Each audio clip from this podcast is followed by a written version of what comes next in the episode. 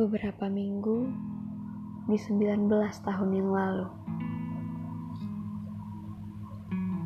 Bunda melahirkan seorang anak perempuan yang begitu manis. Hidungnya tak begitu mancung. Matanya juga tidak terlalu besar. Dan bibirnya tak setiap saat melengkung lebar. Hari ini, pada gadis ringkihnya, Bunda berpesan,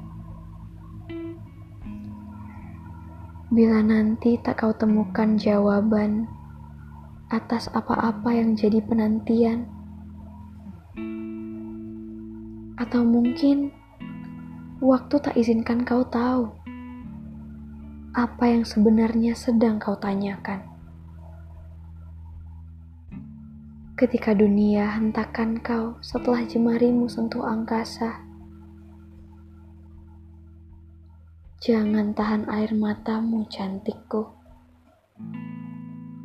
Sudah biarkan, jatuhlah. Tapi jangan sebut kau sendirian, sebab kau takkan